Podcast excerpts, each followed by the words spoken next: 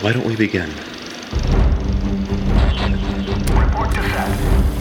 Hey, everyone, please. We hope you enjoy. Let's make this one count. And action. This It's Fresh Hop Cinema. Hello. It's it's me. It's Max and that's Johnny. Hi guys, what's happening? This is your favorite craft beer and movie podcast called Fresh Hop Cinema. We're so glad you joined us once again for episode 124. We do uh craft beer. We do movies. So impressive that you just know that. Thanks. Oh, I made the notes today. So, uh, or last week I was like, "What episode is it?" Ah. This one twenty What is this neon green dot, poison? dot dot Yeah. Ford Loco. Every week on the show, guys, we do we cover two craft beers. We cover one movie. This week we're covering a film called Long Shot. It came out pretty recently, and if you haven't seen it yet, don't worry. We're not going to spoil it till the end of the episode. Johnny, where can people find us on the internet? Uh, let's see. You've got the Untapped and the Letterbox for beer and movie reviews. You've got the Facebooks, the Twitters, and the Instagrams for just the regular stuff, all at Fresh Hop Cinema, and of course, freshhopcinema.com. Yeah, real quick shout for our poll of this month. We have a tiebreaker that needs breaking. We have a tie that needs breaking. I guess breaking a tiebreaker would be like fixing it. We have a tie that needs breaking Indeed, we are going to cover a movie uh, either next week or the following. I can't remember right now, but sometime this month. it's either a horror movie called Brightburn that's coming out, or the very same weekend a movie comes out called Booksmart. Um, and we have not decided which one we're going to do. So if you have opinions, go to freshhopcinema.com. It's right there on the homepage. You can vote and know that your vote matters. Yeah, and that yeah. you matter. Also, you can find us on Patreons. And before I tell you about that, we're going to shout out our brand new patron. Yeah, Matea, thanks for joining. What? What? Uh, but yeah, Patreon is a way to support the show. You can give us a dollar per episode, and we give you bonus content, invites to cool events, and stuff other than that. All kinds of stuff. Yeah. Yeah. Gets a little crazy sometimes. It's good times. Mm-hmm. You get to know us a little bit more, for better or for worse. Yeah. So Uh, yeah. subscribe to Patreon at your own risk. Yeah.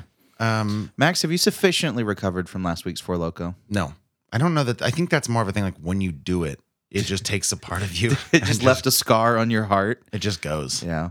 But you know what? All things considered, uh, last week went pretty well. It Did did the episode, and then I had a rehearsal. It was It fun. was good. We made you a pot of coffee immediately after that episode. Yes, yes, it was necessary too. Yeah, that was good times. But um, do you want to talk any more about the format of the show before we dive in? Or I you think just we wanna- got it. No spoilers till the end. Yep. Uh, so stick around for that.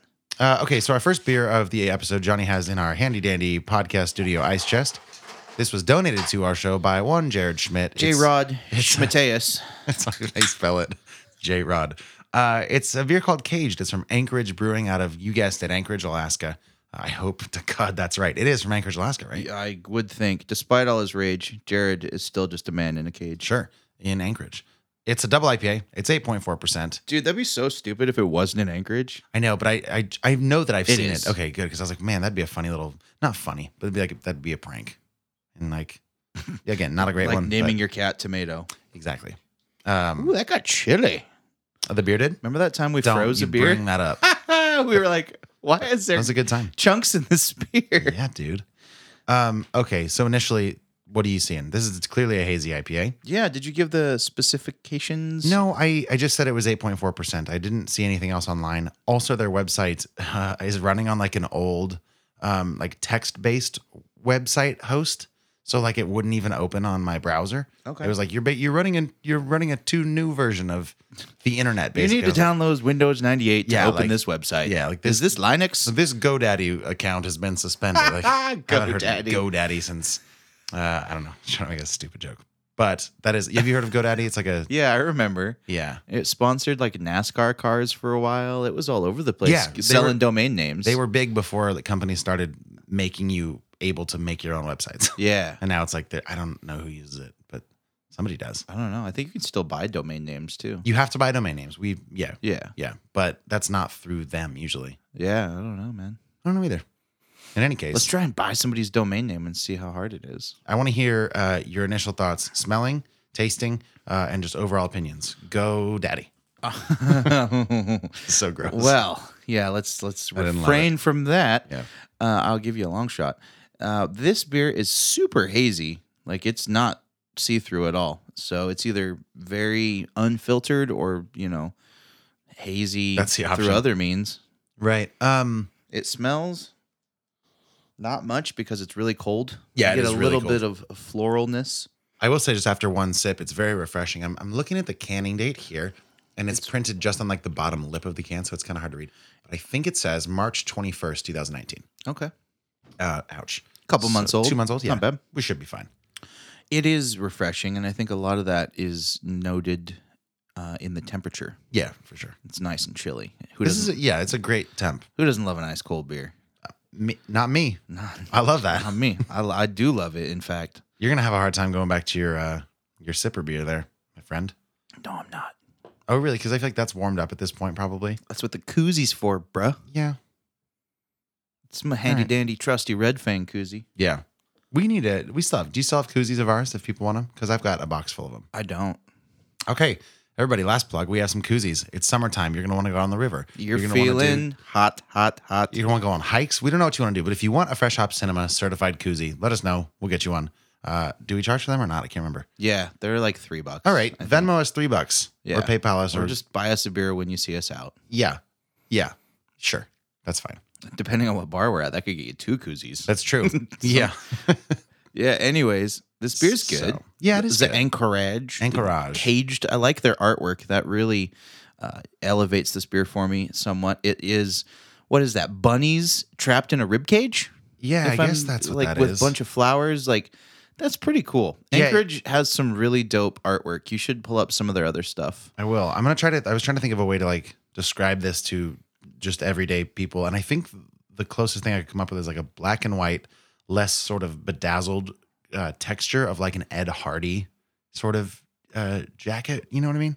Um, not really. You know what Ed Hardy is? Yeah, of course. I don't know if people know that. Yeah. I barely know No, what that this is. uh, if you're f- familiar with like the woodcut style of art or drawing, it's very black and white, but also single line. A lot of very sh- like sharp outlines, single line drawings, um, very sketch like. Yeah, a lot of lot of cross hatching. Yeah, a lot of cross hatching. that what it's called? Yeah. yeah, yeah, No, that's like a that's definitely a woodcut style drawing. It's really cool. Yeah, there's like an angry wolf. There's a raven. Yeah, that's yeah. a really dope. Their labels are amazing. yeah, yeah. It's it's very nice and very appealing. And the beer's not bad either. It's really not. I I mean, obviously, it's colder than we usually get Sure. beers. A lot of times they sit out for maybe a hair too long. Yeah, we've got half this pint can left, and I'm sure over the course of our early discussion here, it'll warm up to a little bit more of a drinkable temperature. But I want to say off the bat, it's very, very tasty. It's smooth. It's a little bitter up front. It's nice and earthy. I'm getting a ton of of maybe Amarillo hops, something in there that's giving me some nice earthy notes. I really like it. It finishes dry, not juicy, which is nice. A little bit of bitterness uh, on the back of your tongue on the finish. Overall, a really clean double IPA. Not too juicy or sweet. Yeah, I think I agree with most of that. I, there's a bunch of earthiness. Um, I was going to attribute that more to like a malty kind of quality, like a heaviness in the mouthfeel overall. But um, I do get a bit of sweet uh, sweetness too towards the end. Um, not in a bad way. A little I said bit. that so Midwestern. Not in a bad- bad way. Not in a bad way. Uh, not in a bad way, but uh, very noticeable to me. But I still think it's pretty good. I worry that when this does get a little bit warmer, that some of that sweetness is going to come out, and will maybe finish a little bit. Um, well, maybe let's just not be lightweights and just drink it while it's cold. well, yeah, but I kind of want to give it, you know, what it's due in terms of actually rating it at a drink drinking temperature. I think this is the drinking temperature. You think so? Yeah. All right. I, w- I like drinking IPAs and double IPAs at like 38 to 42 degrees. Maybe that's our next That's investment here. super nerdy, isn't it? We That should- I no. actually know Well, yeah, that. but that's what you know. That's what we're doing. Well, I have my fridges set to uh, like my my cellar fridge is set to 38 Mm-hmm. and like my drinking beer fridge is like 35. Stouts are recommended at like fifty-five. Well, for cellaring, you Oh, want okay, to sell, right, but right, like okay. just if you just throw them in a fridge, you know, like Yeah. you turn the fridge all the way down and it'll sit at like 45. By down, you mean um, Th- Like the warmest. One being the lowest cooling setting, six being all the way up in coolness. you, you wanna turn it turn it down to one. to very cold. no, Sorry, it's- down. One is the lowest, What Um, is the highest temperature? highest temperature, Okay. lowest level of cooling. Okay, sure, that makes sense. So yeah, you turn it down to one or two, and like a a normal beer fridge or full size fridge will keep your beers like forty five ish Yeah. somewhere Okay. in there. Uh, I just got a beer fridge from Austin. Yeah. Shout out Austin Scott. I was gonna say, I think once you say it, like once you say their name, I don't think you have to say shout out anymore. Like I feel like saying their name is the shout out. well, we have hundreds of new listeners every week. Well, that's a good point, I guess. Yeah. I, uh, yeah. Fair And enough. we also have two Austins. But, okay, so that's the that's the one getter workaround, I think. But if you're Getter like, workaround? getter workaround, uh, like if you're if you're gonna go to the trouble, like, yeah, I got this new fridge. Uh, not that you said his last name, did you? Austin Scott. Yeah, if you were like, yeah, I got this fridge from Austin Austin Scott, like that is the shout out. I don't think you have to be like shout out. Well, shout out him giving me a beer fridge. Yeah, like that's, what you, that's basically what you just said. Okay, we've talked too long about the shout out. You're right. This fridge he gave me, I plugged it in, and I learned this lesson a long time ago. When you plug in a new fridge, you don't fill it with beer unless it till it sits for a couple days and you check the temperature. Um, It's very very important. Mm-hmm. I almost lost the equivalent of a used car's worth of beer. You said this on the show last week. did I? Yeah, I remember you using that exact same phrase. I thought did I? Yeah. I don't remember talking about that with you. Uh, No way. and maybe it was the no week before, way. but whenever you got that fridge, you mentioned, or you might have said, I need to check it before I move the equivalent of a used car. as Yeah. worth of beer. so I did that. I checked it. Right. This is maybe a follow up to something I don't remember saying. Story of my life alcohol, folks. It's a hell of a drug. Yeah. So I plug this fridge in, put a cup of water in it, go out to check it the next day. Just ice block. Ice, Yeah. frozen solid. I'm like, the fridge was running at 30 degrees. The Man. refrigerator. You ever think that like maybe because it was empty that um it cooled that one glass of water down way quicker? Like if it had been full of beer, uh maybe less efficient. No, I don't think so. I don't, really know how think that that's how works. refrigerators work. Yeah. They keep the air at a temperature. I think I don't know why having mass in the refrigerator would affect that. I'm not a scientist or a stenographer. Is that no. the guy No. that makes maps? Yeah, yeah. No, that's the court guy that just Oh, okay, sure. no. Oh, cartographer. cartographer. I'm not a cartographer either. Yeah, We're, so we're, we are not most things. Yeah, almost no. all the things. So we're not. I just know that it's good to check the temp, and I did that, and I adjusted it greatly. So I turned it way the heck down. yeah. Well, good. Uh, So I- all that to say, yeah. that I think this beer is right now the perfect drinking temperature for this style. Well, I do say, good sir, I hope so because I finished mine as you're doing to yours, and I think it's only fair that we uh, give it a rating at this point. Yeah, you know, it's a bit on the juicy side on the finish. Now that you said that, it Yeah, but It's is not is, going like- it is it off putting for you? no because there's I've had way more aggressive juiciness, which I find off-putting. Yeah. but this in fact is well balanced with the dryness and the bitterness and the earthiness. I like this beer a lot. I would gravitate towards this, and if it was on draft, I would for sure order it. Um, this beer, I want to give it. It's like a, it's like an eight six. Oh, that high? Yeah. Well, for the like hazy double IPAs, th- Yeah, there's not many that that's I true. like. I dude, actually, up until this point, I'd forgotten that I said it was eight point four percent Yeah. because it doesn't drink that way. No, that's yeah, that's that's another nice. plus for me with Yeah. this beer. Agreed. Did you pull up some of their artwork? Uh, I did not, but I can do that. I want to just give you my initial thoughts, or not my maybe my final thoughts. Um, Your I- initial final my thoughts? initial final thoughts. I was gonna say or ask you, have you ever seen Anchorage on tap around town? No. They don't really get I out, think right? this is a trade thing. oh, okay, cool. Because I, I I know I've had one of their beers before. Or it might have been Tavor. Oh, sure. I see their beer on Tavor. Or you know what I'm thinking of? There's another Alaska brewery that's relatively popular. I think It's, it's, called Alaskan. Alaskan Brewing, Alaskan Ale Works. They make a Oh, is it? really good amber. Okay, so maybe that's what I've had. They're Maybe- around. And then they're widely distroed. You can get them pretty much any bottle shop around. Yeah. Okay. So uh, they're not amazing, right? No, they're really fine. Okay, so that's what I was thinking. I was that's what I was expecting with this. I was like uh, very happily surprised because this was better than I was expecting by quite a bit.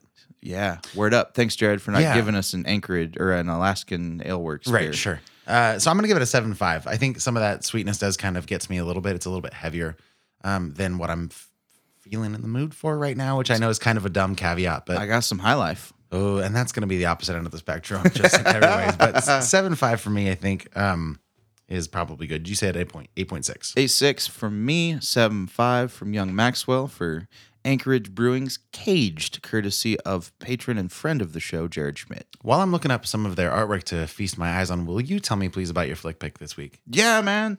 Dude, I started this journey a while ago and I'm actually taking it seriously now.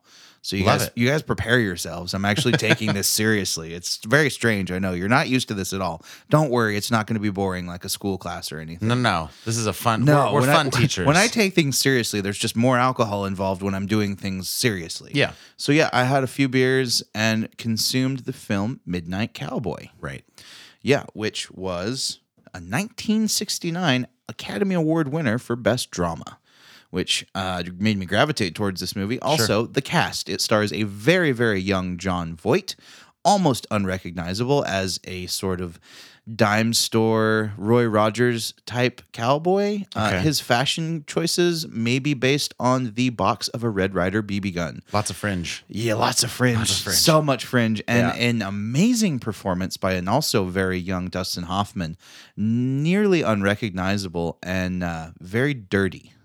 Yeah, I feel like that's a good the key to a good uh, cowboy movie is like a lot of just like dirt. See, it wasn't it wasn't a cowboy movie. This is not a western. Okay, so all I have to go off of right now is just the header image on our letterbox here, and I guess the film cover too, which now that you say that is not particularly western. It actually looks like a city. Yeah.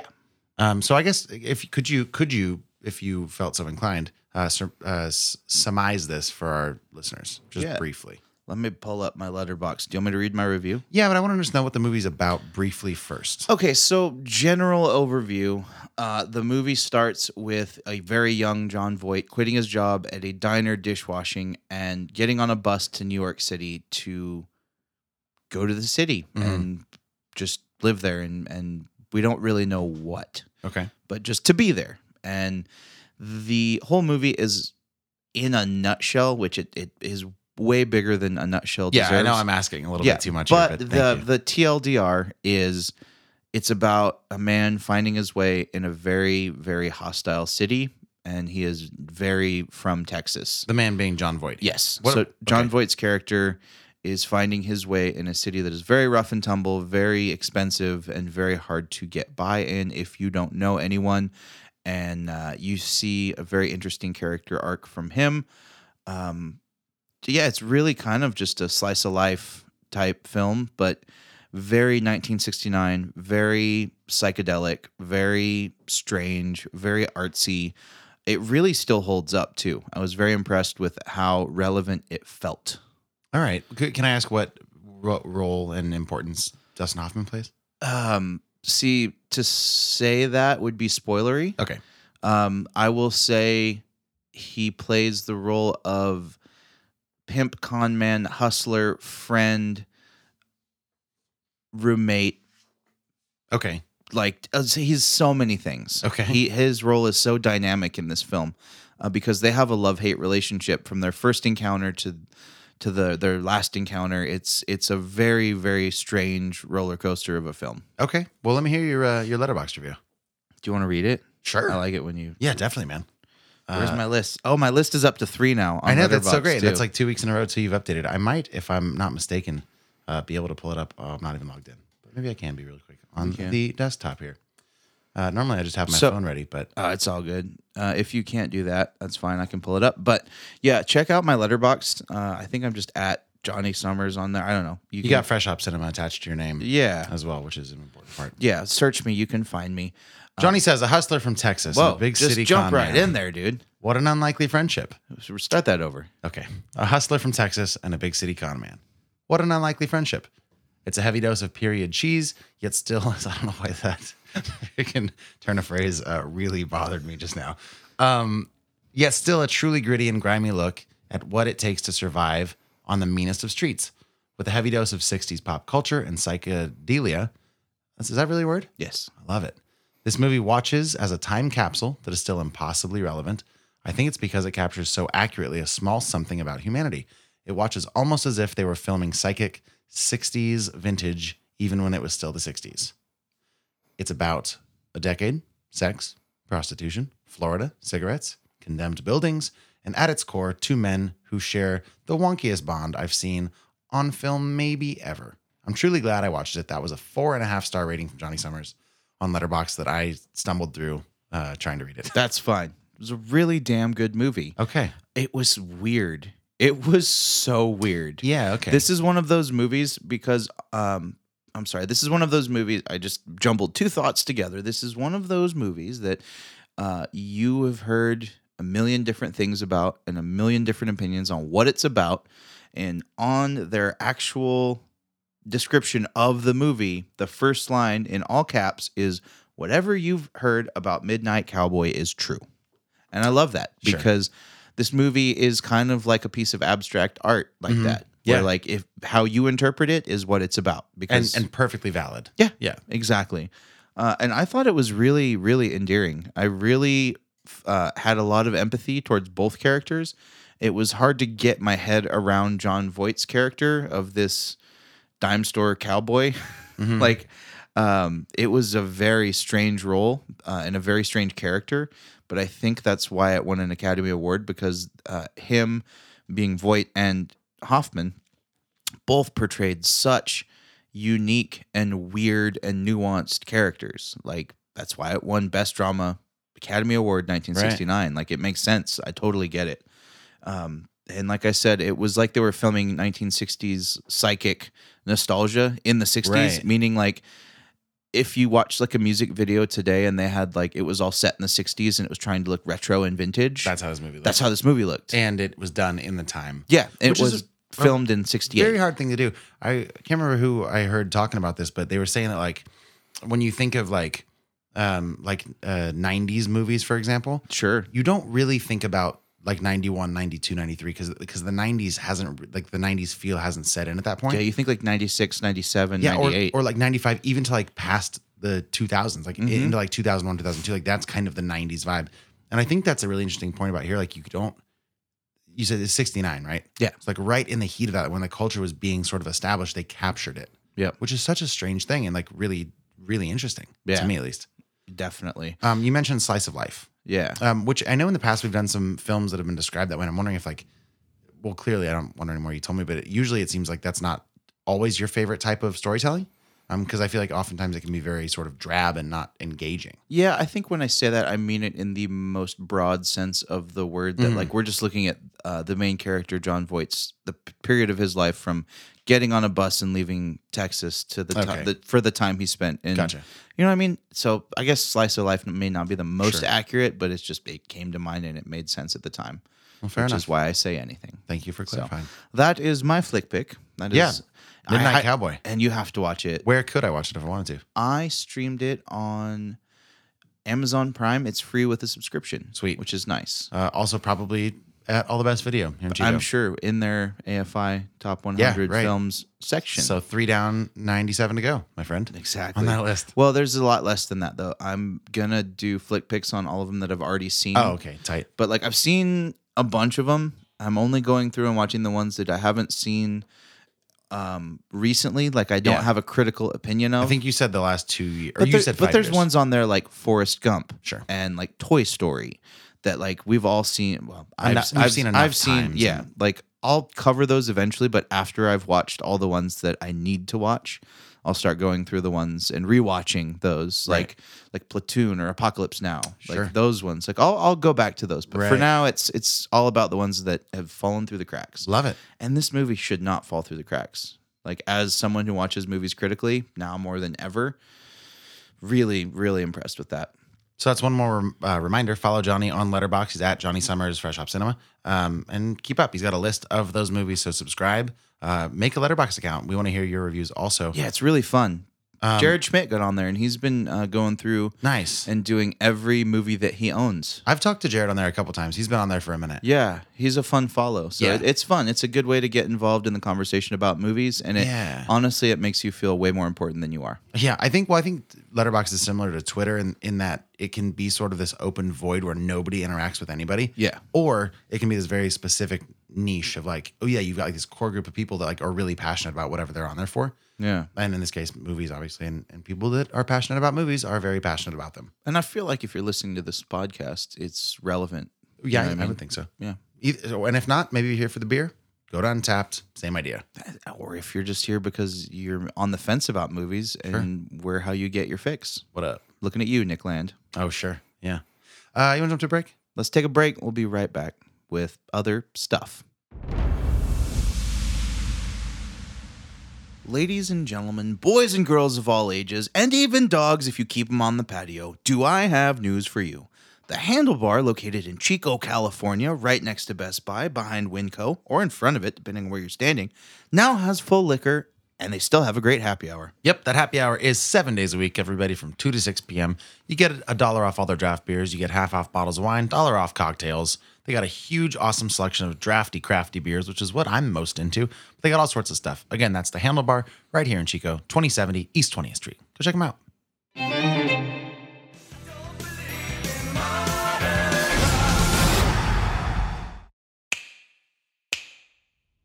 Charlotte, I would like to endorse you to be the next president of the United States. Oh my God. You've been a great secretary.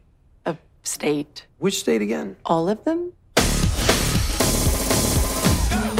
Is the Secretary of State looking at us? I kind of know her. It's like kind of knowing a mermaid. Do you tell people that? She probably doesn't remember who I am. Secretary Field would like to speak with you. With me? I can't shake this feeling that we know each other. We do. We do? Picture me, I guess, maybe like 20 years younger, but like this. Flarsky? Yeah! What are you doing these days? I'm a journalist. You're a great writer, but sometimes you're a little too much. I don't think I am too much. I actually think I am the perfect right portion. It's really nice to see you again.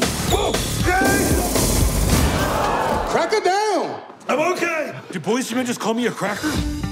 What is the relationship exactly? I used to babysit for him. You babysat for him? Wow, time has not been kind. I need some writers to punch up my speeches. Fred's writing is really good, and he knows me. Oh, I feel so scared. In order to write better for you, I should kind of get to know you better if you have a minute. I actually have seven. Seven minutes in heaven. what is your favorite book as a kid? The Velveteen Rabbit. Favorite song? Must have been Love by Roxette. Most embarrassing moment. I don't embarrass that easily. I don't either, really. What's your favorite sexual position? Normal? Front facing normal? what kind of question That's is that? all it took. Look at you. Uh, what, what's your favorite sexual position? Don't be gross, Fred. Do you like date? I mean, who wants to follow me around the world and hope I have five minutes to be affectionate? Yeah. We did almost just die. We actually did almost die. We need to move you. Thank you, Agent M. It's Pretty Woman, but she's Richard Gere and you're Julia Roberts. Honestly, this has been the best few weeks of my entire life. We asked a thousand constituents how they would feel if Kate Middleton I see where you're going with this. were to start dating Danny DeVito. Pretty negative reaction. The last time you got high was at a swing doctor's concert. We had a situation. I'm in so much trouble. What's happened? Are they out of water? Oh, he's so bendy, huh? That was a trailer for Long Shot. It's a film directed by Jonathan Levine, written by Dan Sterling and Liz Hanna. It stars primarily Charlize Theron and Seth Rogen, though there is an entire huge cast of people that are wonderful in this movie. Uh, it's a romantic comedy that is rated R. Uh, for Very some- for, rated yeah, R. very, uh, which we'll get into because I think it was actually one of the strong suits of this movie. Was the d- adult humor? Yeah, well, I think, well, I'll get into it in a second. Yeah, yeah, that makes me happy. This came out May 3rd. It runs just over two hours long, which is also unusual for the genre. I feel like they're usually a tight 90. yeah, or less. or less. Uh, as of May 8th, it's made $12.8 million. And I'm just going to read the brief, uh, brief summary here from, I want to say this was IMDb. When Fred Flarsky, re- I haven't said his name- I haven't said his name out loud since I saw it. When Fred Flarsky reunites with his first crush, one of the most influential women in the world, Charlotte Field, he charms her.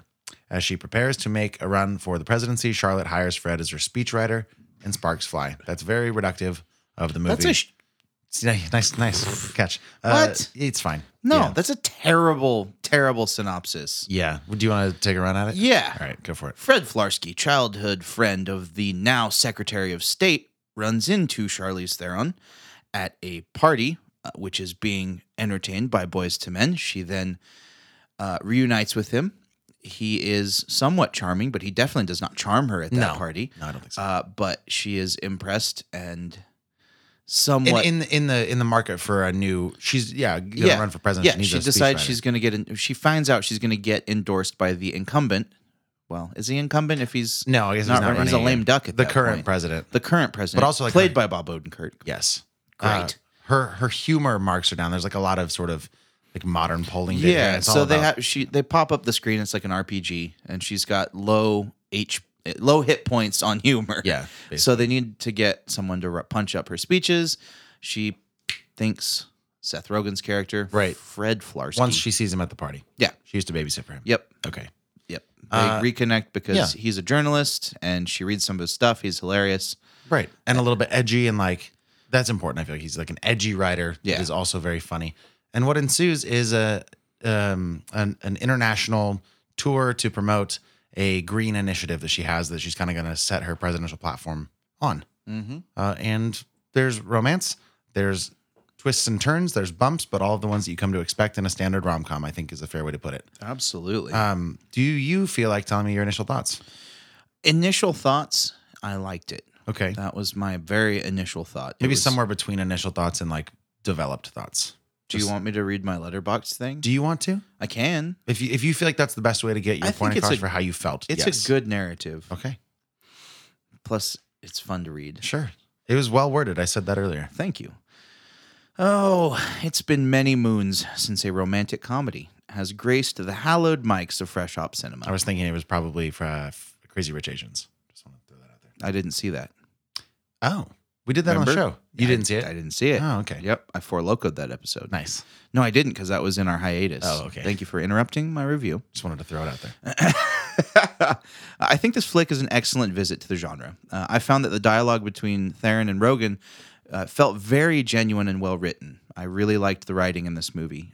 The film is somewhat formulaic, uh, but at the same time, it feels new. It's full of tropes that could be uh, that could seem done, uh, but in fact, they feel kind of fresh, maybe because this movie is made with a modern point of view. Uh, it's sugary sweet and has the lingering odor of pot smoke, thanks to Seth Rogen. Sure. Uh, it is a rom com for a millennial generation that is opinionated, political, woke, open minded, and hopefully doesn't take itself too seriously. Uh, Longshot blends some heavy issues into its cocktail of very adult humor, romance, morals, Republicans, and very treacherous webcam exploits. Fair enough. I really liked it. Mm, yeah. That's my thoughts in a nutshell. Plus, I feel like if you're going to take the time to write a little bit of an exposition, it deserves to get shared. Sure. Yeah. I mean, yeah. Because like two people follow me on Letterboxd, Sure. so at least two people are going to hear this podcast. Yeah, right. Um, so just following up, I wanted to say, or more extrapolate on what I said at the beginning, the R rating here. I think I think that a lot of rom coms are only good and really effective for a certain age group of viewers. And and oftentimes that's because they're like a teen rom com and, and they're rated PG thirteen. And I think one of the strengths of this movie is the adult themes that it tackles. Yeah. Um, or at least the the the jokey ways that it handles a lot of those situations. Yeah. Um, I, I this is a funny, funny movie, Dude, it was I was really laughing funny. a lot. There were five people in my theater. Where I was the youngest. We were all dudes, and most of them were like fifty plus. I don't Nice. understand why that was the demographic, but it was. I had a lot of older people in my theater as well. There was about seven people sharing the theater with me. A couple dudes came in alone, which Mm-hmm. Yeah. I respected. sure. uh, several older couples and several uh, like uh, one pairing of two women probably in their 60s Nice. Yeah. And What, then what t- time did you see this though? 4.30 On. on like a monday or tuesday Yeah. so weekday 4.30 showing and then there was a, a couple of girls that were probably college age so a really nice diverse age range Mm-hmm. Yeah. and they all laughed dude listening to the Yeah. Mm-hmm. old people laugh in this movie was the best thing ever The old people in the movie or in the Yeah. in your theater. no in the theater Yeah. Okay. the old people surrounding me physically Right. naked Sure. what This is a bad dream. Yeah.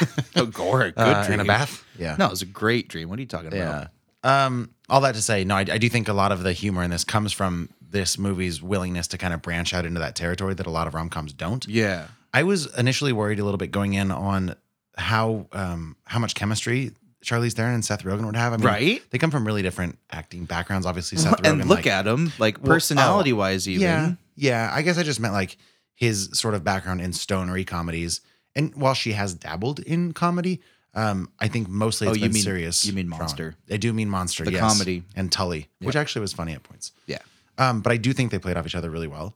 Um, I think that um, It felt organic, didn't it? it felt Like, organic and and like I think that they adopted each other's kind of like when Seth Rogen went into more of the dramatic sort of uh, notes, it, it worked well. Yep. Uh, and then vice versa with her. Like when she did crack jokes, it was it was very nice. There's one scene, we'll get into it in the danger Mm-hmm. zone, where they're coming off a night of partying and she has to deal with a very serious situation. uh, in an impromptu manner uh, that I think is what you were talking about, like encapsulated of Oh. her just absorbing his kind of overall vibe Okay. and employing it in her own personal life. Like I loved that scene, right So much. So I actually, I, yes, I agree. That's not what I was talking about. Oh.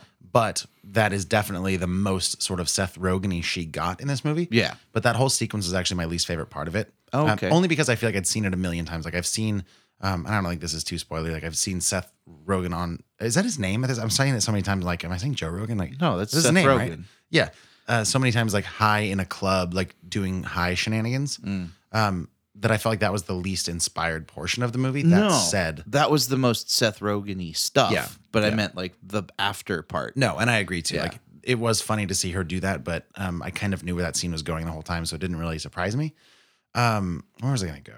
Um, oh, I wanted to point out like O'Shea Jackson Jr. in this movie, Mm. so funny. Yep. Uh, plays Seth Rogen's kind of best friend and Yeah. very successful entrepreneur kind of business fella. Mm-hmm. Um, and just wanted oh Alexander Skarsgård, my goodness, Hmm. Yeah, he played the Prime Minister of Canada. so funny. Like so funny. I think there's like a little nod to like kind of being like Justin Trudeau yeah. um, but not so much that it's offensive. But he's also like this like awkward sort of um, cookie cutter version of what a politician is to the public, like Yeah. just just by the book, line for line.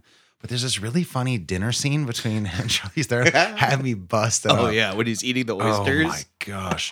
um, also, some notable shout outs uh, Lisa Kudrow's in this, Andy Circus in a ton of makeup.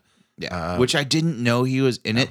I wrote my my I had did my write up on this movie this afternoon. That's when I found out that Andy Circus was in this because I Mm-hmm. Yeah. went to the IMDb ba- IMDb page to look up how to spell Seth Rogen's last name because Yeah. Mm-hmm. I knew it was different than Joe Rogan.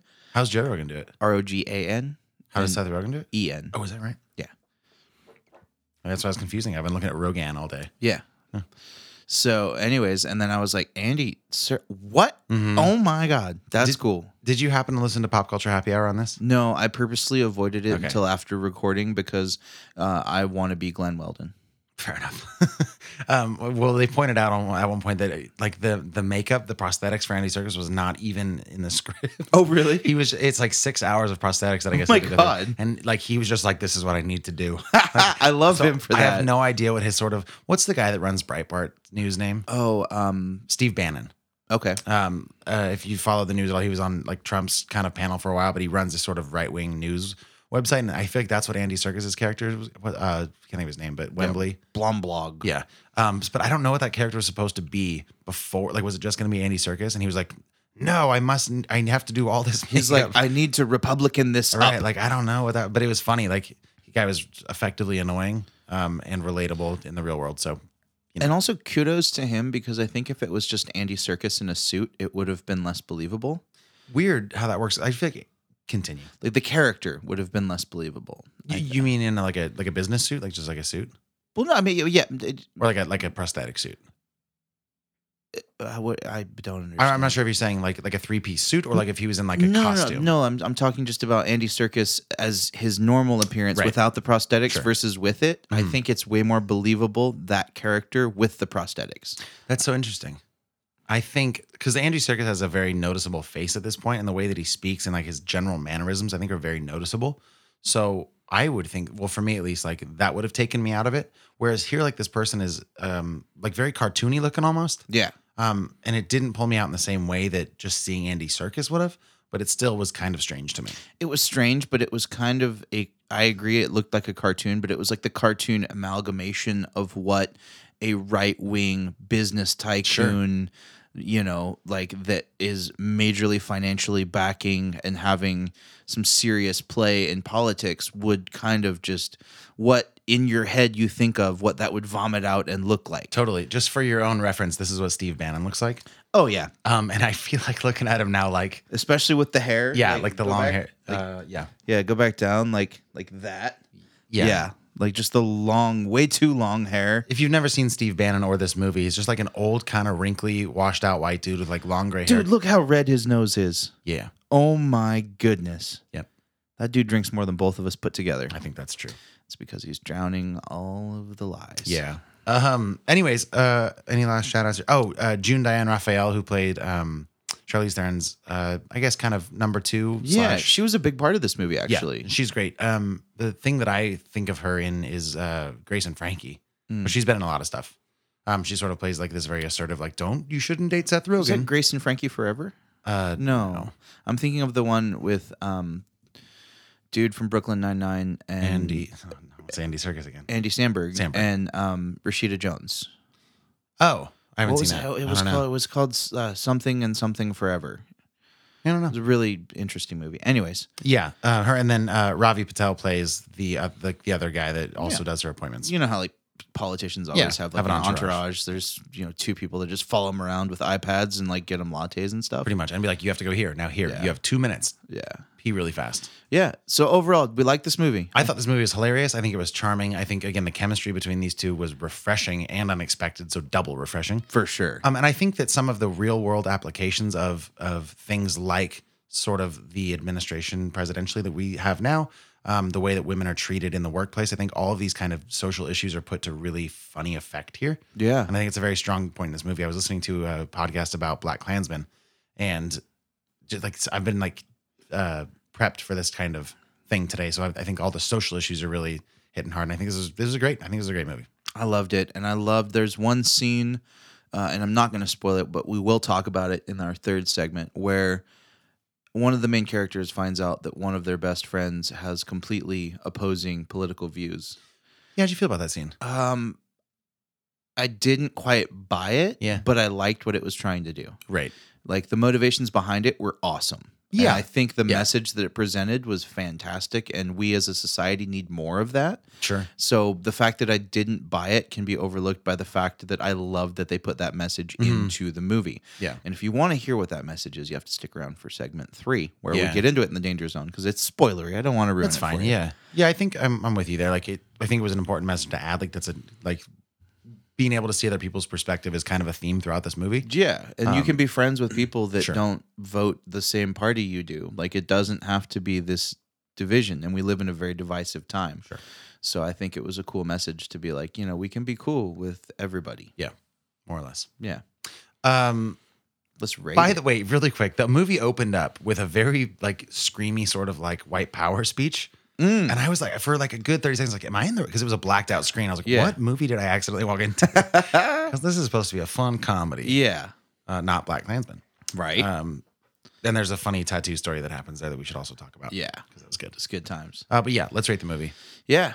What do you want to go first? You want me to? Uh, I'll go first. Hit me. It's a nine two. Nine point two. This That's is- a high mark. Yeah, I mean, this is up there in the pantheon of romantic comedies with you know, uh, Pretty Woman and you know, Dirty Dancing and like all-time favorite rom-coms for me. Hmm. Sure. It's not a genre that I super endorse, you know, or enjoy even mostly. So for But this, if they were more like this, wouldn't dude, you? that's what I'm saying. Like Yeah. this, this, like that's why my write-up I felt was so uh, so accurate. good. That's why I thought my writing was so good on this. one. Honestly, let's just fully call it what it is, yeah. self-endorse here.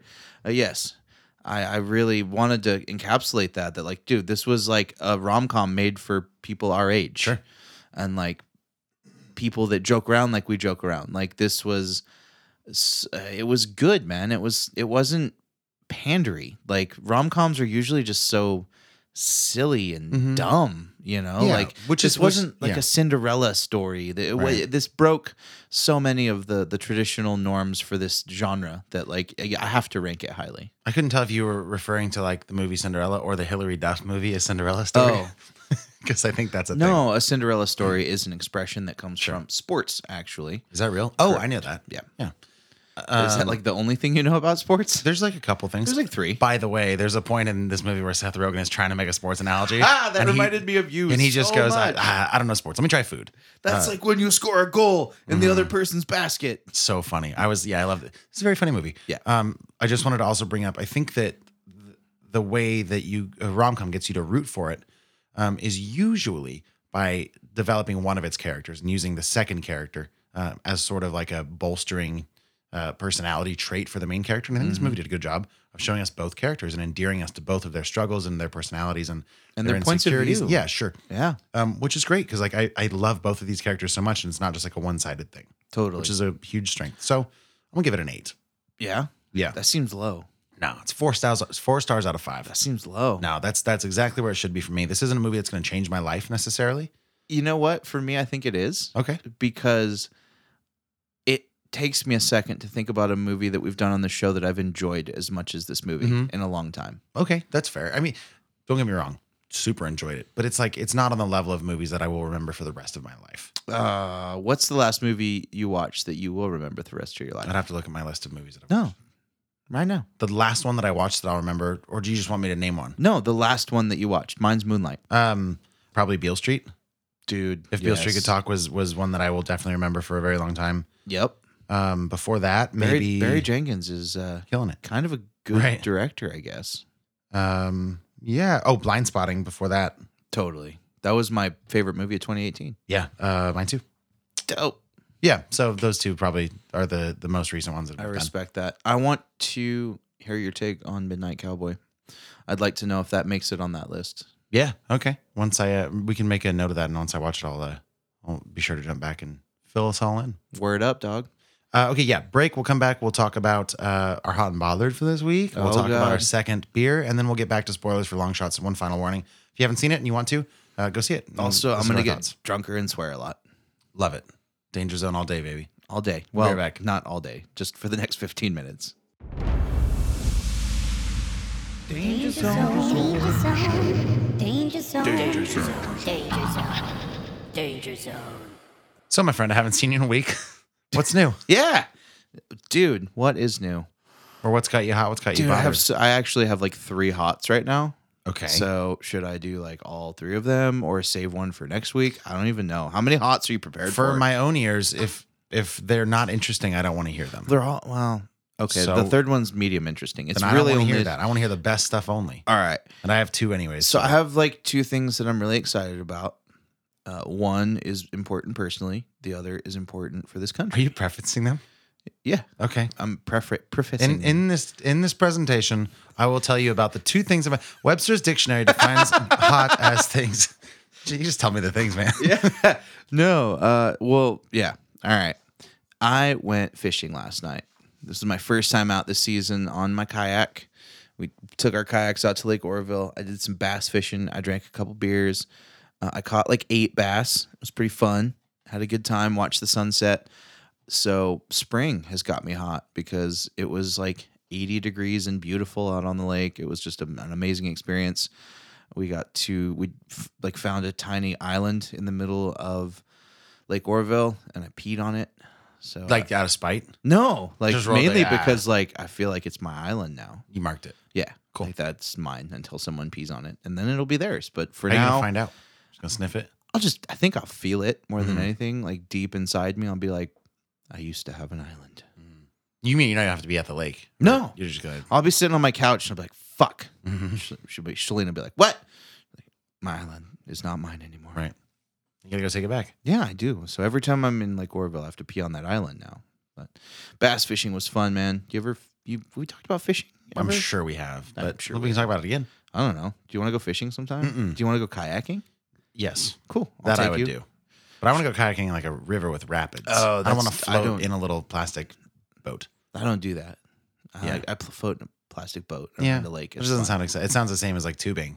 No, it's fun though because you get to explore. Like we found a waterfall. Well, it's trays you can like paddle around. And Yeah. stuff. That, that's kind of cool. Like I kind of stay stationary, and Shalina like takes off, and she's like, "Come here! I found this cool thing."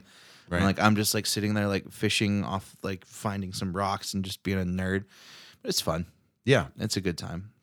yeah. I'd, I'd, I'd go kayaking. Yeah, we should take you out there sometime. Just leave Shalina home. Be like, Max needs your kayak. Stay. Yeah, done. Uh, the other thing that I thought was pretty cool was I read today in the news that the city of Denver decriminalized magic mushrooms. Oh, is that real? Yeah, Good for them. Hopefully. that's a thing that happened. Yeah. in the world, Okay. somewhere in the United States, it's legal to eat mushrooms. Yeah. So our theater here in town. Did Yeah. you see the movie at this theater? I did. Did you notice the massive renovations happening in the lobby? I did. Did you ask about it? I did not. I did. They're serving, serving beer soon, aren't they? In two weeks, a full service bar is going to open up at Cinemark 14 at Tinseltown here in Chico. Today is May 9th, so feasibly by the third week of this month, um, we should be able to have a beer in Chico. I think there's going to be a steep learning curve for the particularly uh, college going above 21 crowd here. Um, so I might not be super keen on going to the theater for the first few weeks, but I think once that sort of initial hype settles down and people get into the groove of it, I'm gonna be very stoked for that. Yes. It'll be very nice. That said, I am worried about it impacting sort of like my tradition and probably others of like going to the tap room or the poorhouse uh, to get a beer before. So I'm gonna still try to do that. I'll just hit all three. I'll hit the tap room, then the poorhouse, and then the theater bar. Just cover my bases, support local business, and see the movie that way. All right. In cab at home. I'll keep sneaking alcohol in. There you go. I'm also really excited that the remake of the movie Shaft is coming out. Did you see that trailer? Yeah, I did. Okay. So I have actually never seen the original Shaft. I know enough about it. Yep. Um, it's a 70s black exploitation film. This is the third remake. Oh, is that right? Because yeah, didn't there's know that. three shafts in this movie. Okay, right. The very first one was a 1970s black Mm-hmm, exploitation film. They did a remake with Samuel L. Jackson already. That's awesome. I That's a didn't know that. movie you could go watch. So then the younger dude in the trailer is going to be sort of like the the, modern third day Shaft? Yeah. So that's I don't know. It looks great. Like it looks like it has a lot of those like 70s vibes. Yeah. Like they remade that other 70s film, um, Superfly. Yeah. Um, and there's like this entire there's like this whole debate about like, Superfly. Yeah, yeah. Um, Superfly was a was a pimp, and they redid this movie. I think last year it was another '70s exploitation film. Um, check it out if you uh, are so inclined on Letterboxd. I don't think I've heard of this. It was pretty good.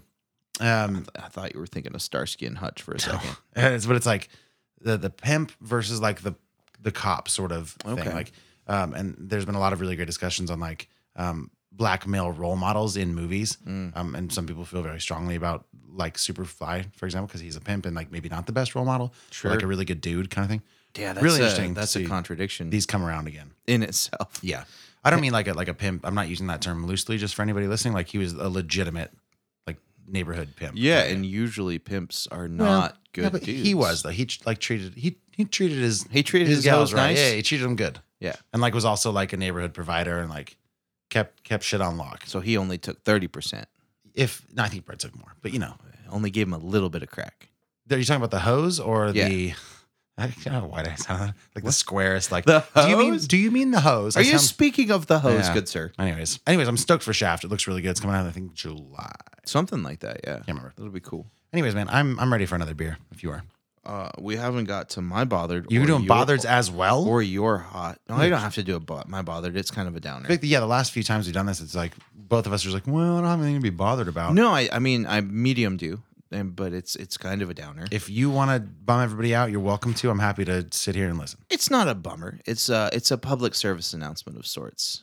Mother's Day is coming up this this this upcoming weekend, and I'm hosting a barbecue with my mother, uh, and it's Shalina's first without her mom that we lost uh, not that long ago.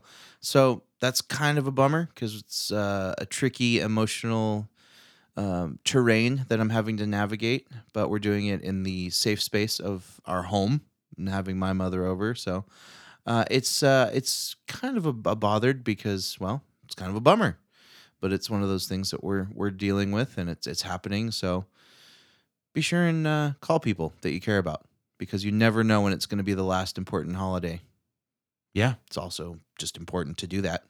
sure. I like calling people I care about. It's Yeah. fun. I've had people do that to me recently. Somebody I hadn't talked to in uh, nice. like a year. Be like, just call me to be like, hey, just thinking about you. Yeah, it's just a like, great letting feeling. You know, I care about you. So it's important, especially when it comes to family. Yeah. So do that. Do you have any hot or bothered? Yeah, I hit my hots. Hit hit your hots. I already did What were they? the two things I was just talking about for like ten minutes. Oh, Shaft. yeah, and the Cinemark bar.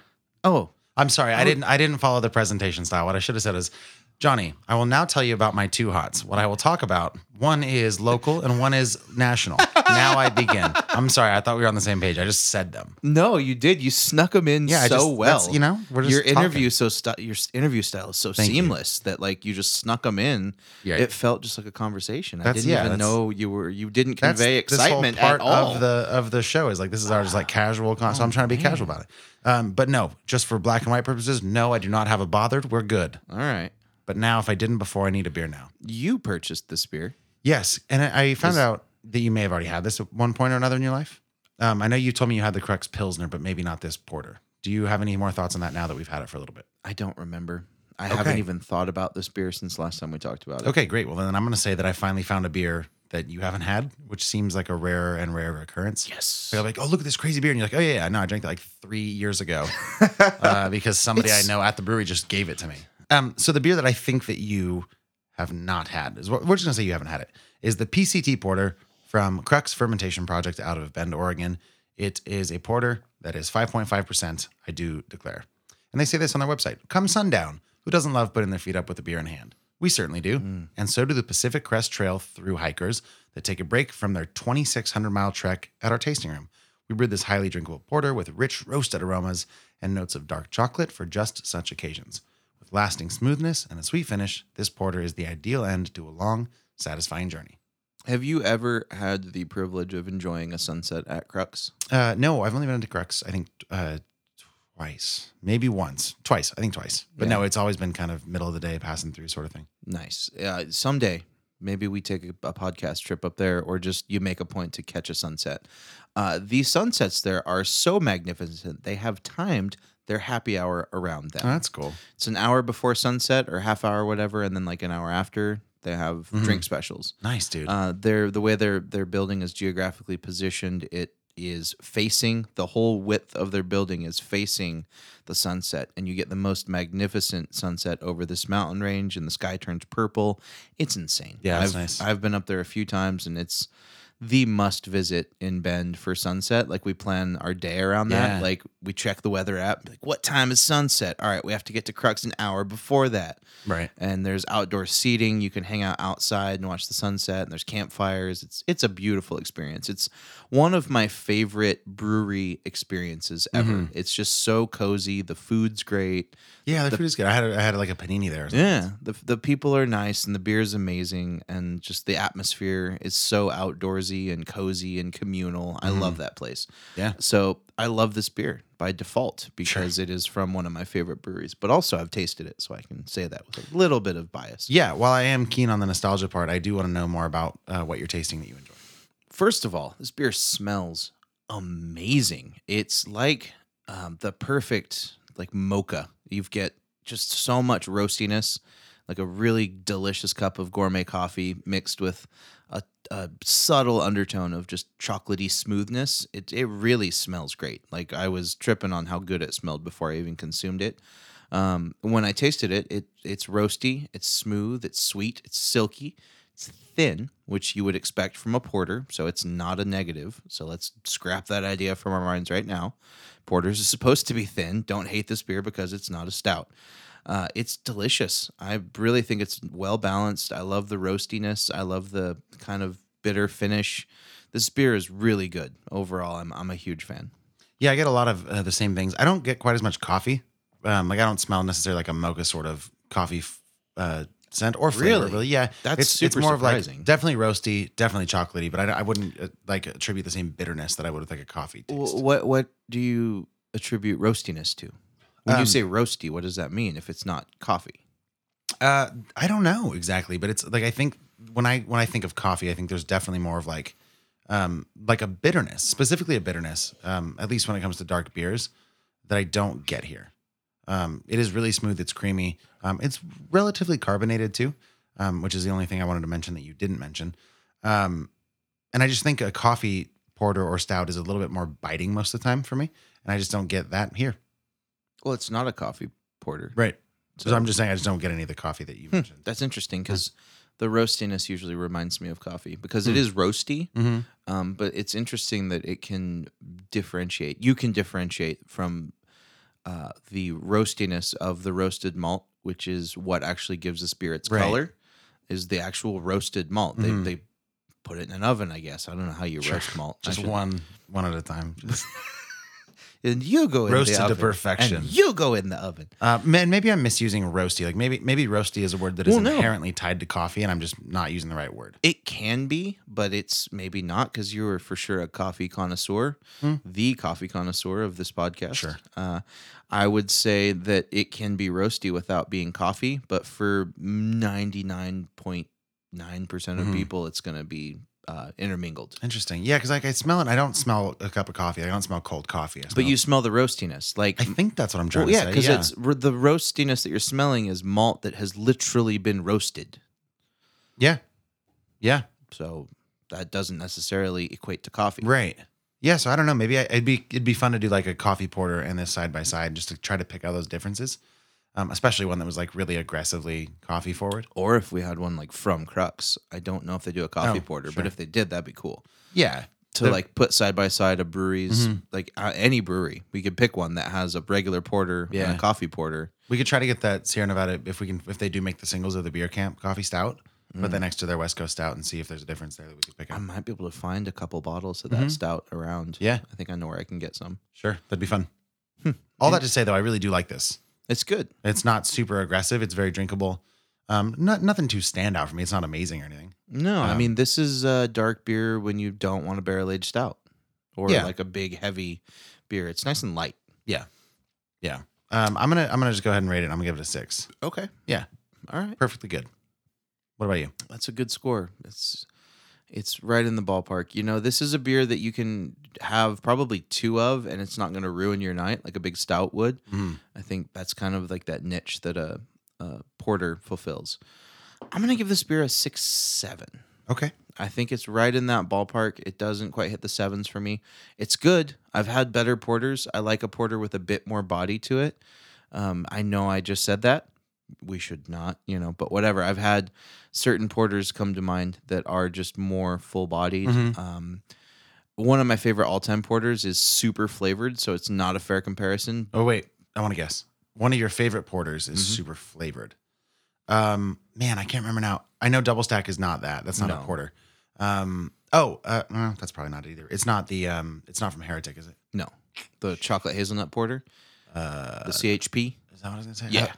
That's the porter from them that's super flavored. I was that thinking of one that's like Gravedigger or something. It's like. Uh, Oh, that's that like a thing? a, no. That yeah, we did that beer on the Yeah. show. That's a, a barrel aged stout or a barrel aged porter from them, I believe. Oh, okay.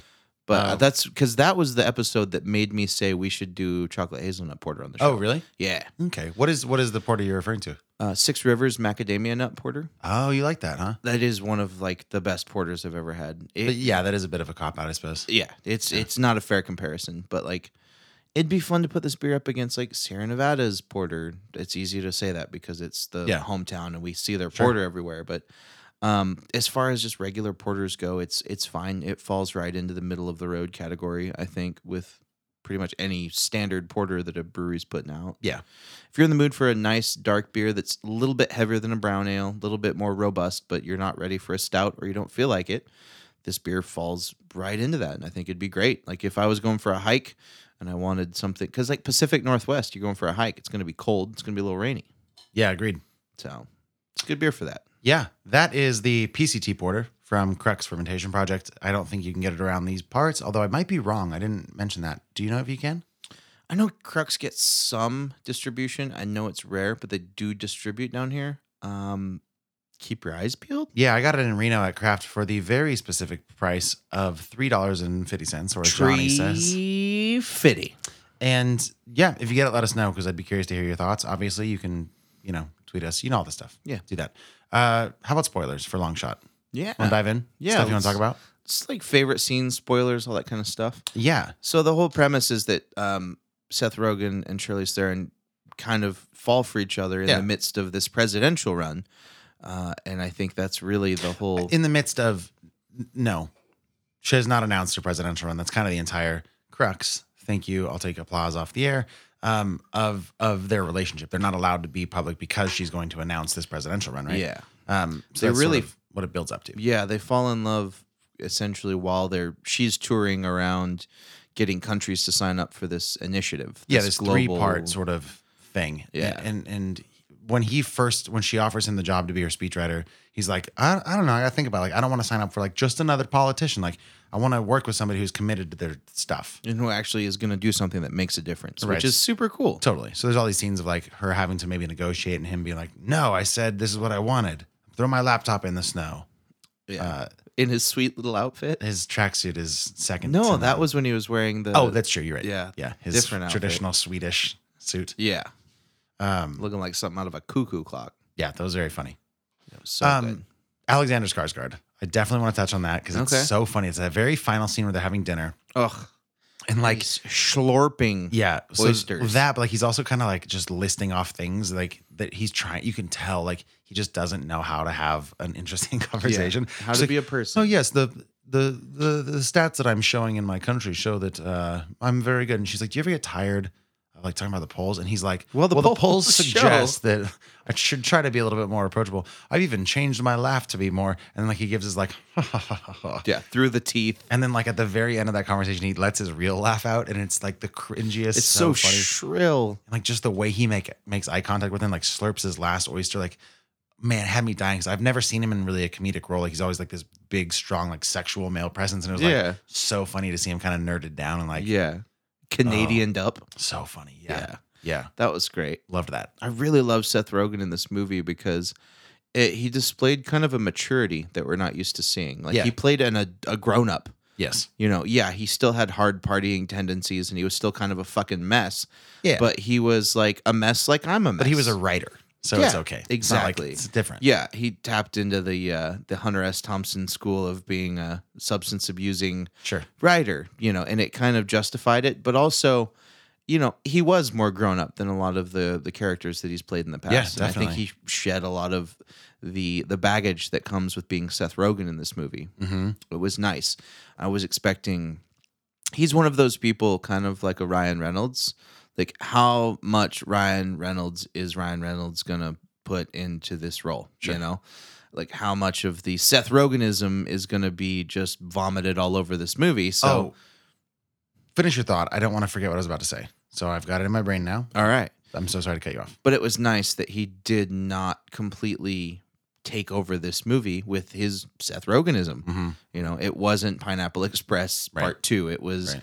a more adult, refined, educated, opinionated role that and like- more well spoken. Yeah, exactly. He Yeah. Hmm. was an intelligent person, and it was refreshing to see, and it was nice to see uh, a character portray that balance of like, you know, I like to drink beer and I like to party a little bit, but also like, I am educated and I have a stance. You know, I, I, you know, kind of identified a little bit with his character in that like, you know, he's older, wiser, Sure. not just a fuckhead.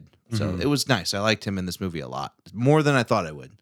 So I think that's sort of I felt the same way, and then we get that sort of um, acid trip scene, and it was a, it was almost like it sucked me back into like the Seth Rogen that I'm not crazy about. They were Like, on Molly, not acid. Is there a difference? I thought those are the same drug. Big time. Fine, the drug scene in the club where she's like, "Let's just go get fucked up tonight," um, which was cool. Like, and it, there there were some like really cool shots. At one point, there's like these close up shots of their faces, but it's like pulsing closer to them with the beat of the Mhm. music, which was really cool. Yeah. Um, but s- for me, a lot of that the high people drug stuff gets gets old quickly.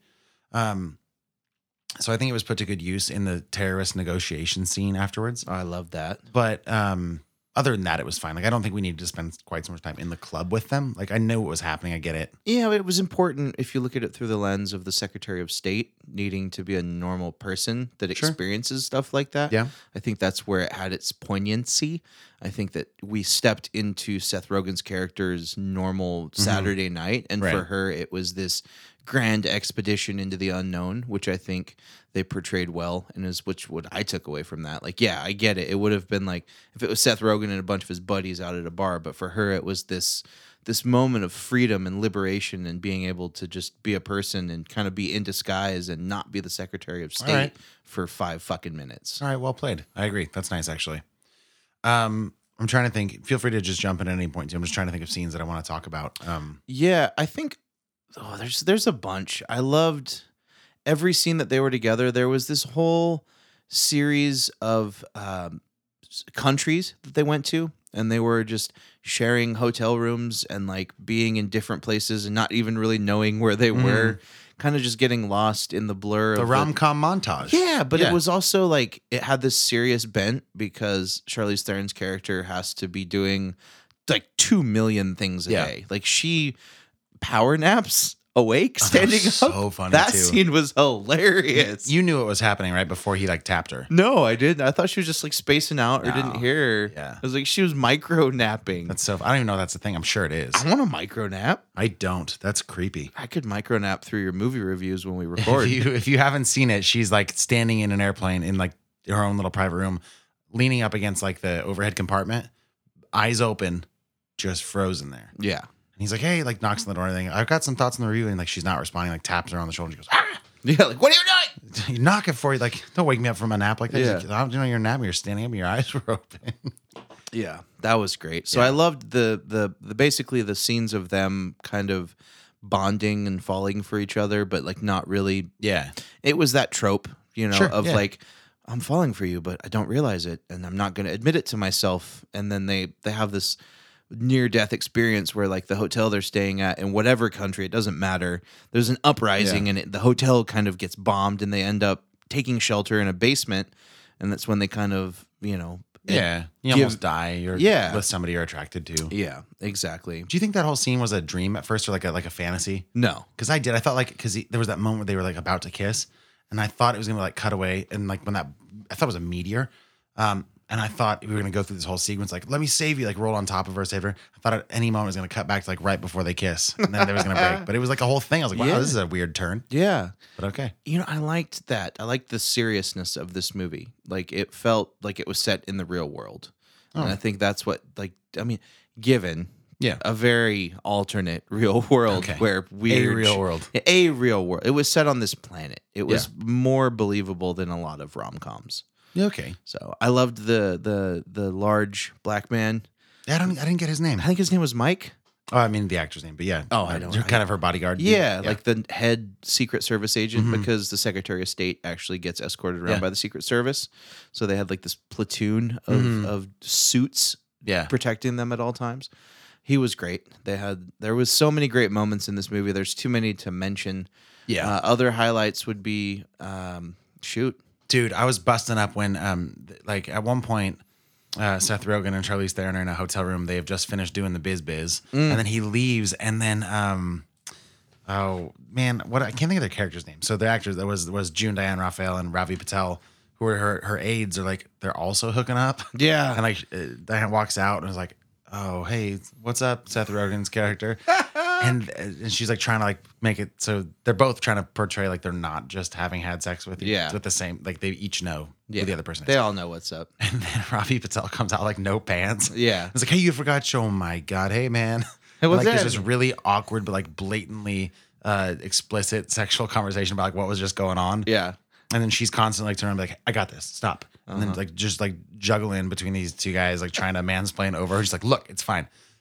Whatever. I wouldn't shake that hand. So funny. I love that scene. It and was Robin great. Patel's like, that's true. It's been places. Yeah, yeah. Oh, it's so good. Yeah. It was a very funny exchange. There's so many funny scenes. Where we have to talk about the the webcam. Okay. Should we? I mean, I don't. I I was actually gonna kind of go that route too. What I was gonna say is like there are some cruder moments in here that like won't appeal to everybody. Um, So Uh, let's talk about the worst ones. so if you want to, we can. Yeah, like there's the, sort of the whole the conflict here arises because the uh, Warbly Wombly Wembley Andy Circus's character is like Weeble-dee, deeble-dee. we're gonna you can't you gotta change your environmental plan because we don't want this thing. We want to build a thing in Alaska and your trees are gonna protect it. So you gotta take that clause out. you damn trees. And then the president will endorse you. And then her whole conflict is like, well, I, I don't want to change anymore. This is what I want. And he's like, look, we found this video of your boyfriend on his computer, and we're going to show it to the world. they I'm hacked sure into you- his webcam. You better, you better, do- you better explain. Yeah, so it's the scene through Seth Rogen's webcam. So imagine your laptop is open and it's looking at you, and then Because that- you're on it. Yeah, because Yeah. that gets recorded. So he's watching one of Charlize Theron's speeches. Also and- on like a like a like a bored day on the trip. Like he's- Yeah. you see before he's like, hey, you want to come hang out? He's like, "Ah, I'll find something to do. Yeah, like I'll kill some time for a few hours. It's fine. So he's watching this speech, and you see him become like turned on. He's like, "Oh, because like he's like hearing jokes that he Yeah. yeah, but also it's her. Yeah, and he's like, oh, I'm getting into this. So he s- he grabs some lotion and some tissues, and this is like a close up. And, and a glass of wine. the glass straight is- pours a is glass of wine. so endearing. It's so good. Which is, you know, it's tradition every time. You have to have a little glass of wine. Um, but yeah, it's, at one point, it's this close up of him from like thighs to belly button, just like undoing his pants. So you know where this is going. And then we also get to like watch as as Charlize Theron's getting blackmailed. Yes. It's like we get to see her Yeah, she's realizing seeing- what's happening. And she's just like, ah, oh damn it! but also like not surprised. She's like, yeah. well, all right. yeah. and it's made a joke of so many times. Like it's endearing because like, hey, I was jerking off to you. Like that's romantic, right? It's kind of romantic. It's passable. So, anyways, uh, the the punchline of this whole joke, and maybe the punchline of the movie, it's like, oh, it's ridiculous, is that he ejaculates onto his own face. Yeah, it's pretty funny. I didn't take that as being the main punchline. Like, I think, th- well, one of like the bigger shock value punchlines. sure, yeah, yeah, but I feel like the, the whole movie centered around just like the idea that that was on video, anyways. Yeah, Um, because he gets to see it at one point, and like that embarrassment, like oh, that's out in the world, and that's part of what he has to deal with as far as if he's gonna be openly with her. It's known that if that's the bridge they cross, that this video is gonna get out, right. and like whether you're okay with that. So Oh, so the video comes out. Yeah. And then there's a part where he's in a cab trying to go f- get to her, and he's with O'Shea Jackson Jr.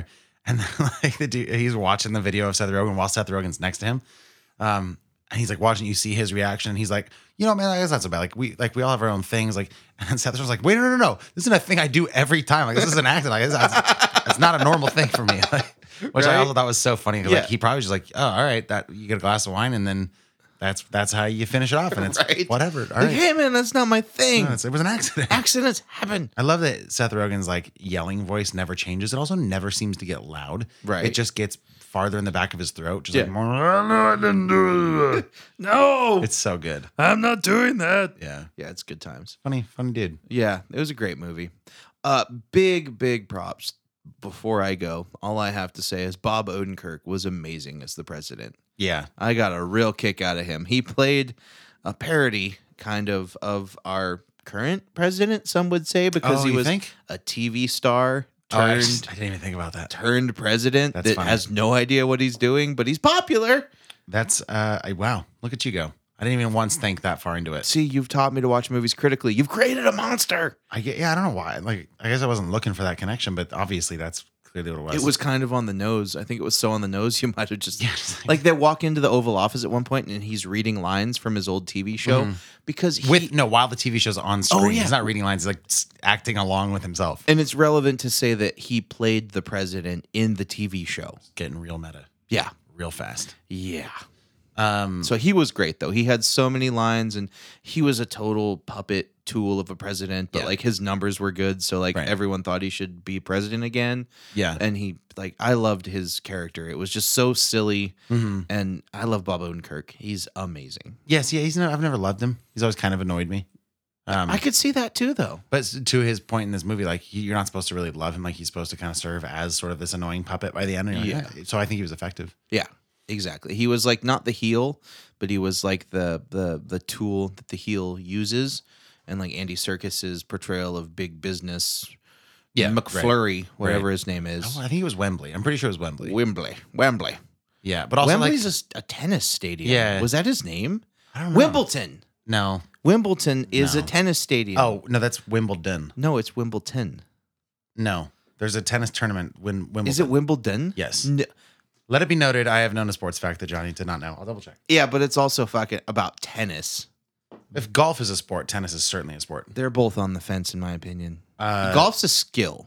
Yeah, golf is a hobby. Tennis is a sport. Tennis. Go- golf is a skill. I will give it to golf. yeah, It- I'll give it being a skill, but it's not a sport. right. Tennis is a sport. It's it's physically It's hard as exerted. shit. Yeah, and like Yeah. it's you have to be in shape to do it. Mm-hmm. Uh, but golf, anybody can golf. You don't even have to be good at golf to golf. I've golfed. like at least with sports teams, you have to be at a certain level of being on a team. Like you got to be good enough to be on the team. Golfers like anybody that like hates their marriage goes and golfs. Yeah. and Well, a lot also of people business- that don't and but- businessmen that just need excuses to go out on lunch. There's a golfer that like smokes and drinks on the course, and Yeah, is probably. massively overweight and has won like three masters. Yeah. So let's can we all stop calling it a sport, please? I'd love that. Well, but is NASCAR a sport? um, no, I wouldn't call it a sport. It's a skill, right? No, I mean, yeah, skill like skill and sport aren't the same thing. Exactly. I mean, I'm sorry, I'm not even they're not even in the same category. Like it takes skills to be good at a sport, but like I'm not playing a It's- skill. You don't Like, have to be good at that uh, a sport to be good at a skill. I'm- right. I'm just saying like like um what's a good analogy? It's ironic that I'm trying to come up with a sports analogy like Seth Rogen did in this movie. Um you have to have skills to play sports. So Sure. while golf is not a sport, it's also not a skill. You have to have skills to do it. You know what I mean? Yeah, there's like hand-eye So like coordination. so like there's sports and there's hobbies. And you have to have skills to do both. Are you calling golf a hobby? Yeah. Ooh, what that's a else what bold else would it move. be? I don't know. I don't either. I just know you're pissing off every golfer. I don't care. It's not a sport. I agree. Fight, fight Max. Yeah, and if you're a golfer, I'll beat your ass. I think Nick Land's a golfer. I would never want to fight Nick. If Nick, Nick, if you think it's a sport, uh, it's fine. It is. But I just think, oh, quick. I think, What is your take on this, Nick Land? Let us know. Is golf a sport, a skill, or a hobby? I think what needs to happen is we need to define what a sport is. I think that's the biggest problem. Uh, pe- Like I think that's another podcast, 'Cause, uh, my yeah, friend. I just don't That's think- a long conversation. NASCAR is not a sport either by my definition. oh, that's you're And pissed. well, here's my Ah. definition. Here's why nobody should be mad about it. My definition is it needs to be physically exerting, and you could make the argument that NASCAR is Correct. because you're in a car and it's jerking you around a lot and it's violent. and it's Um, like four hours. Well, that too. I think uh, there should probably some type be some type of like scoring involved, some progressive team against team scoring. Um, NASCAR is a series based on points Mm-hmm. in a week to week basis. I just it doesn't feel like a sport. Is that an argument? I know it's not an argument, but that's no, how I that's feel. more of a, a feeling. yeah. Still though, I think golf is not.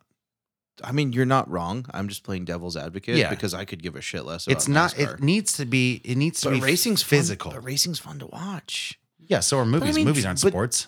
We're we're fucking athletes, bro. Well, that's true. Yeah. Sure. Obviously, we're we're movie athletes. So we're gonna. Oh, Lil Yachty was in this too. I forgot about that. Yeah, for a minute playing himself. Um, what the heck was I looking up? I have no idea. You were looking Wimbledon- up something oh, about Wembley. golf. I got it. Wimbledon. Andy Circus's character's name was. Come on, my guy. No, we were talking about Wimbledon. No, we and if started there's a with- D in it, We started with Wembley. yeah. Sports fact I didn't know. Wimbledon. Yeah, Wimbledon's right here. Wimbledon. Yeah. Satisfied? Crazy. But what I was looking up was Andy Circus's character's name, Wimbledon. and it was Parker Wem- Wembley. Parker Wembley. Wembley. So. Mwah. Oh, what I wanted to touch on just before we go was we we had been prepping everybody for Detective Pikachu for next week. We're not covering that movie. It'll probably be a flick pick, but that'll be it. Also, um, episodes being released on Tuesdays now. That's what we're doing. Surprise. Get on board. Anything you want to add this episode, my friend? I think we're there. I think you should watch uh, Long Shot. It was a good movie. Yes. Yeah, we had some Go watch good, it. we had some good beers today. We had some good conversation. Uh, we had a rom com, and it was a hell of a time. Yeah. Yeah, I think so. Uh, find us on all the social medias. Join us on Patreon if you'd like to support the show. And vote in our movie May movie tiebreaker poll on freshupcinema.com right there on our homepage. We're calling it May Madness. Are we? Okay. That sounds good. Uh, that's Johnny Summers. That's Max. See you next time. Bye. Love you. I didn't know you were going to say my last name. Love you. Bye.